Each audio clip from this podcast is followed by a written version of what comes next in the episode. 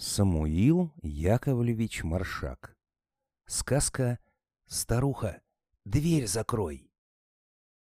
Под праздник, под воскресный день, пред тем, как на ночь лечь, хозяйка жарить принялась, варить, тушить и печь. Стояла осень на дворе, и ветер дул сырой. Старик старухе говорит, «Старуха, дверь закрой!» Мне только дверь и закрывать, другого дела нет. По мне, пускай она стоит открытой сотню лет. Так без конца между собой вели супруги спор, пока супруг не предложил супруге уговор. «Давай, старуха, помолчим, а кто откроет рот и первый вымолвит словцо, тот двери и запрет». Проходит час, за ним другой, хозяева молчат. Давно в печи погас огонь, в углу часы стучат. Вот бьют часы двенадцать раз а дверь не заперта.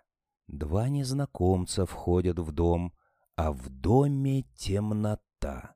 «А ну-ка, гости говорят, кто в домике живет?» Молчат старуха и старик, воды набрали в рот.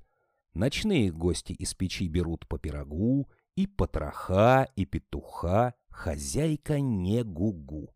Нашли табак у старика, хороший табачок, из бочки выпили пивка, Хозяева молчок.